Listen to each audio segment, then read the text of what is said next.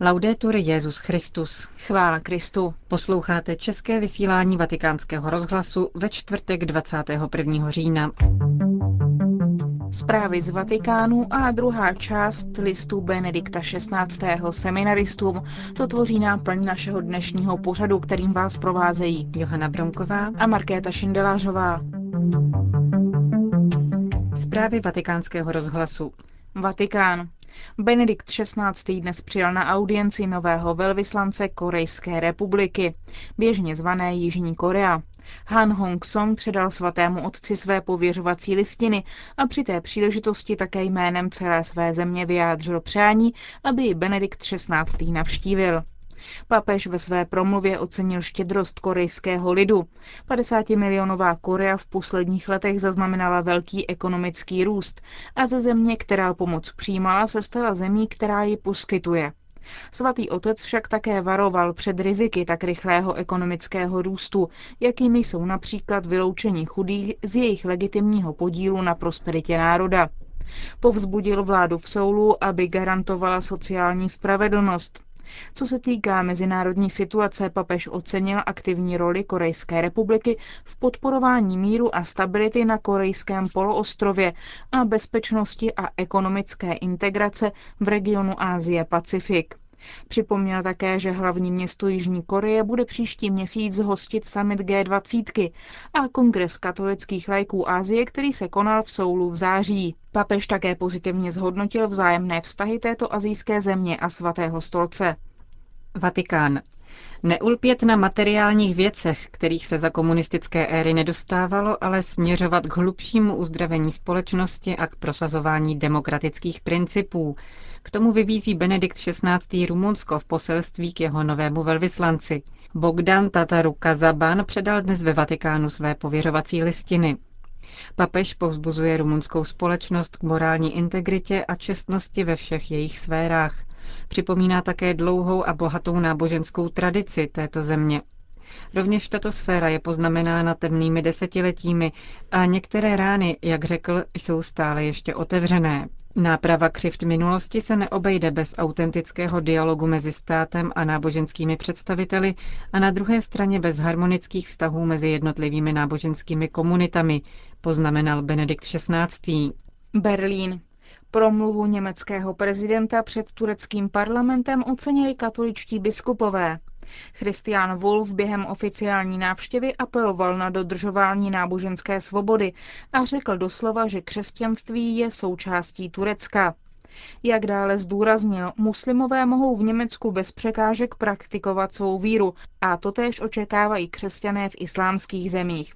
Předseda německého episkopátu arcibiskup Robert Zolič označil prezidentovo vystoupení za milník v rozhovorech o náboženské svobodě v Turecku. Podle kolínského arcibiskupa kardinála Joachina Meissnera, který se již dlouhou dobu angažuje v kauze náboženské svobody tureckých křesťanů, prezident Wolf pouze konstatoval fakta. Slova německého prezidenta jsou příspěvkem k aktuální debatě o integraci muslimů. 3. října ve výroční den sjednocení Německa si prezident vysloužil kritiku za výrok, že do Německa patří také islám.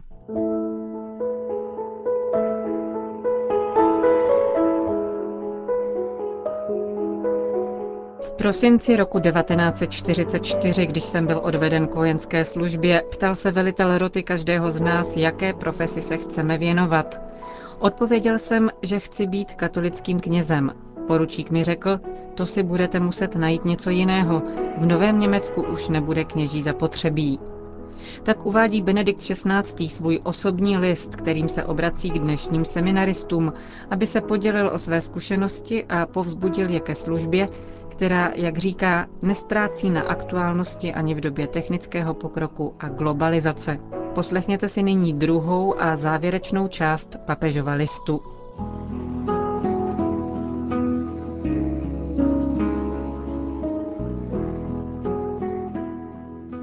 Čas v semináři je také a především časem studií. Křesťanská víra má racionální a intelektuální dimenzi, která je podstatná. Bez ní by víra nebyla sama sebou. Pavel mluví o nauce, do níž jsme byli uvedeni křtem. Všichni znáte slova svatého Petra, která byla středověkými teology chápána jako ospravedlnění pro pěstování racionální a vědecky zpracované teologie. Buďte stále připraveni obhájit se před každým, kdo se vás ptá po důvodech vaší naděje.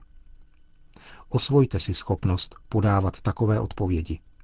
Je to jeden z hlavních úkolů během let v semináři. Mohu vás jen naléhavě prosit.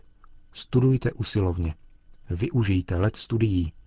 Nebudete toho litovat. Ano, často se předměty studií zdají velmi vzdálené praktickému křesťanskému životu a pastorační službě.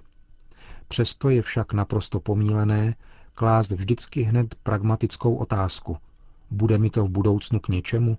Bude to prakticky pastoračně užitečné?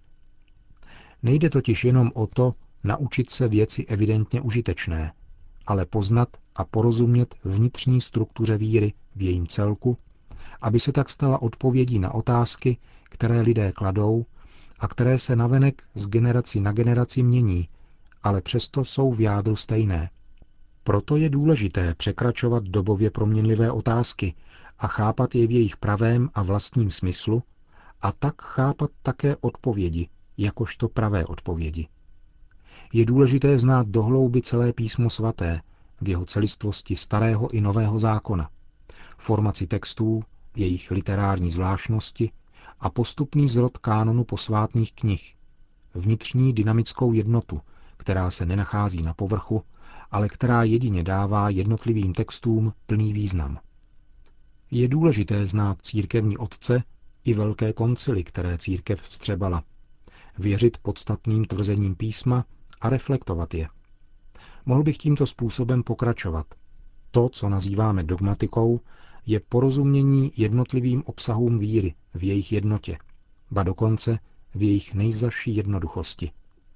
Každá jednotlivá zvláštnost je nakonec pouhým vysvětlením víry v jediného Boha, který se zjevil a zjevuje se nám. O tom, že je důležité znát podstatné otázky morální teologie a sociálního učení církve, nemám potřebu mluvit přímo.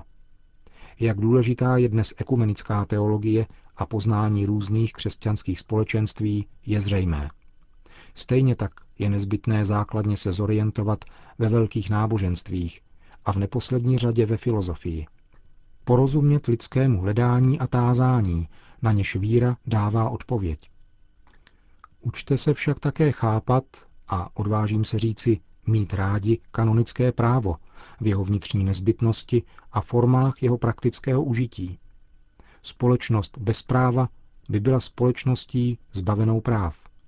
Právo je podmínkou lásky. Nechci nyní pokračovat ve výčtu, ale ještě jednou řeknu, mějte rádi studium teologie a věnujte mu vnímavou pozornost, aby byla teologie ukotvena v živém společenství církve, jejíž autorita není protilehlým pólem vůči teologické vědě, ale jejím předpokladem. Bez církve, která věří, teologie přestává být sama sebou a stává se sbírkou rozmanitých disciplín, které nemají vnitřní jednotu.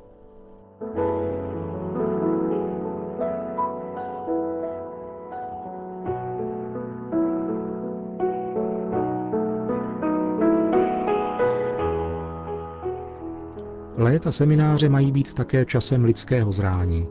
Pro kněze, který má doprovázet druhé na jejich životní cestě až na práh smrti, je důležité, aby měl sám správnou rovnováhu mezi srdcem a intelektem, rozumem a city, tělem a duší, a aby byl lidsky integrovaný.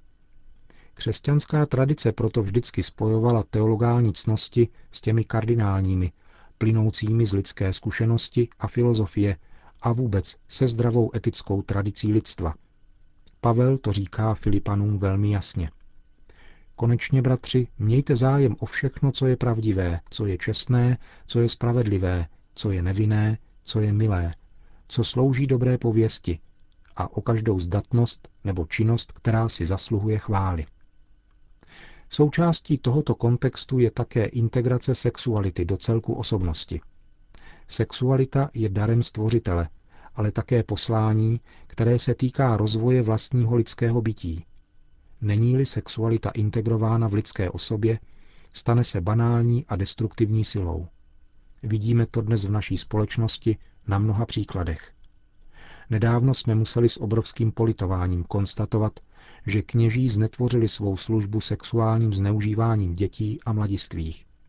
Místo toho, aby doprovázeli osoby ke zralému lidství a byli v tom příkladem, způsobili svými delikty destrukce, které nám působí hlubokou bolest a lítost.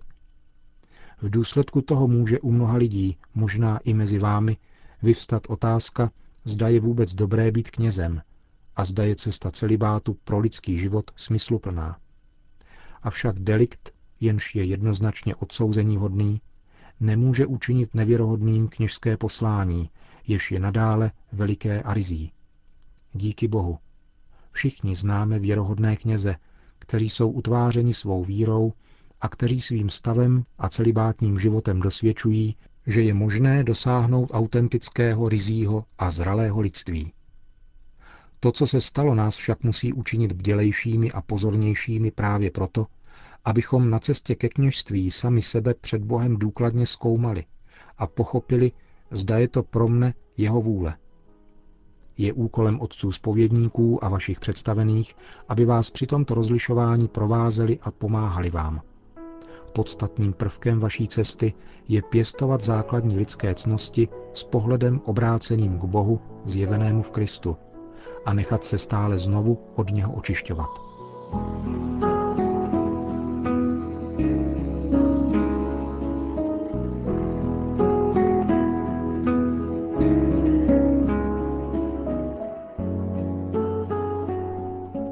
Počátky kněžského povolání jsou dnes mnohem rozmanitější a odlišnější než v minulých letech. Rozhodnutí pro kněžství se dnes často rodí ve zkušenostech nějaké již nastoupené světské profese. Často vyrůstá ve společenství, zejména ve hnutích, které usnadňují komunitní setkání s Kristem a jeho církví, duchovní zkušenost a radost ve službě víry. Rozhodnutí zraje také ve zcela osobních setkáních s velikostí i ubohostí lidské osoby. Kandidáti kněžství proto často žijí v naprosto odlišných duchovních kontinentech. Může být obtížné rozpoznat společné prvky budoucího mandátu a jeho duchovní cesty. Právě proto je důležitý seminář, jakožto společenství na cestě, které přesahuje různé formy spirituality. Hnutí jsou skvělou věcí. Víte, jak si jich vážím a že je mám rád jako dar Ducha Svatého církvy. Musí však být hodnocena podle způsobu, kterým jsou otevřena na obecnou katolickou realitu a k jedinému a obecnému životu Kristovy církve, která ve vší své rozmanitosti je vždycky jenom jedna. Seminář je obdobím, kdy se učíte jeden spolu s druhým a jeden od druhého. Během někdy snad i obtížného soužití se musíte učit velkodušnosti a toleranci nejenom ve vzájemné snášenlivosti, ale také při vzájemném obohacování, aby každý mohl svoje osobité nadání dávat k dispozici celku, neboť všichni slouží téže církvi, témuž pánu. Tato škola snášenlivosti, ba dokonce přijetí a porozumění v jednotě Kristova těla, je součástí důležitých prvků seminárních let. Drazí seminaristé, těmito řádky jsem vám chtěl ukázat, jak právě na vás myslím v těchto obtížných letech a jsem vám na blízku v modlitbě. A modlete se také vy za mě, abych mohl svou službu konat dobře, dokud si pán bude přát. Svěřuji vaši cestu příprav ke kněžství, mateřské ochraně nejsvětější Pany Marie, jejíž dům byl školou dobra a milosti. Všem vám žehnej všemohoucí Bůh, Otec i Syn i Duch Svatý.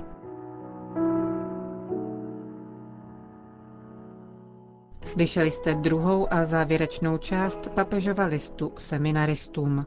Končíme české vysílání vatikánského rozhlasu. Chvála Kristu. Laudetur Jezus Christus.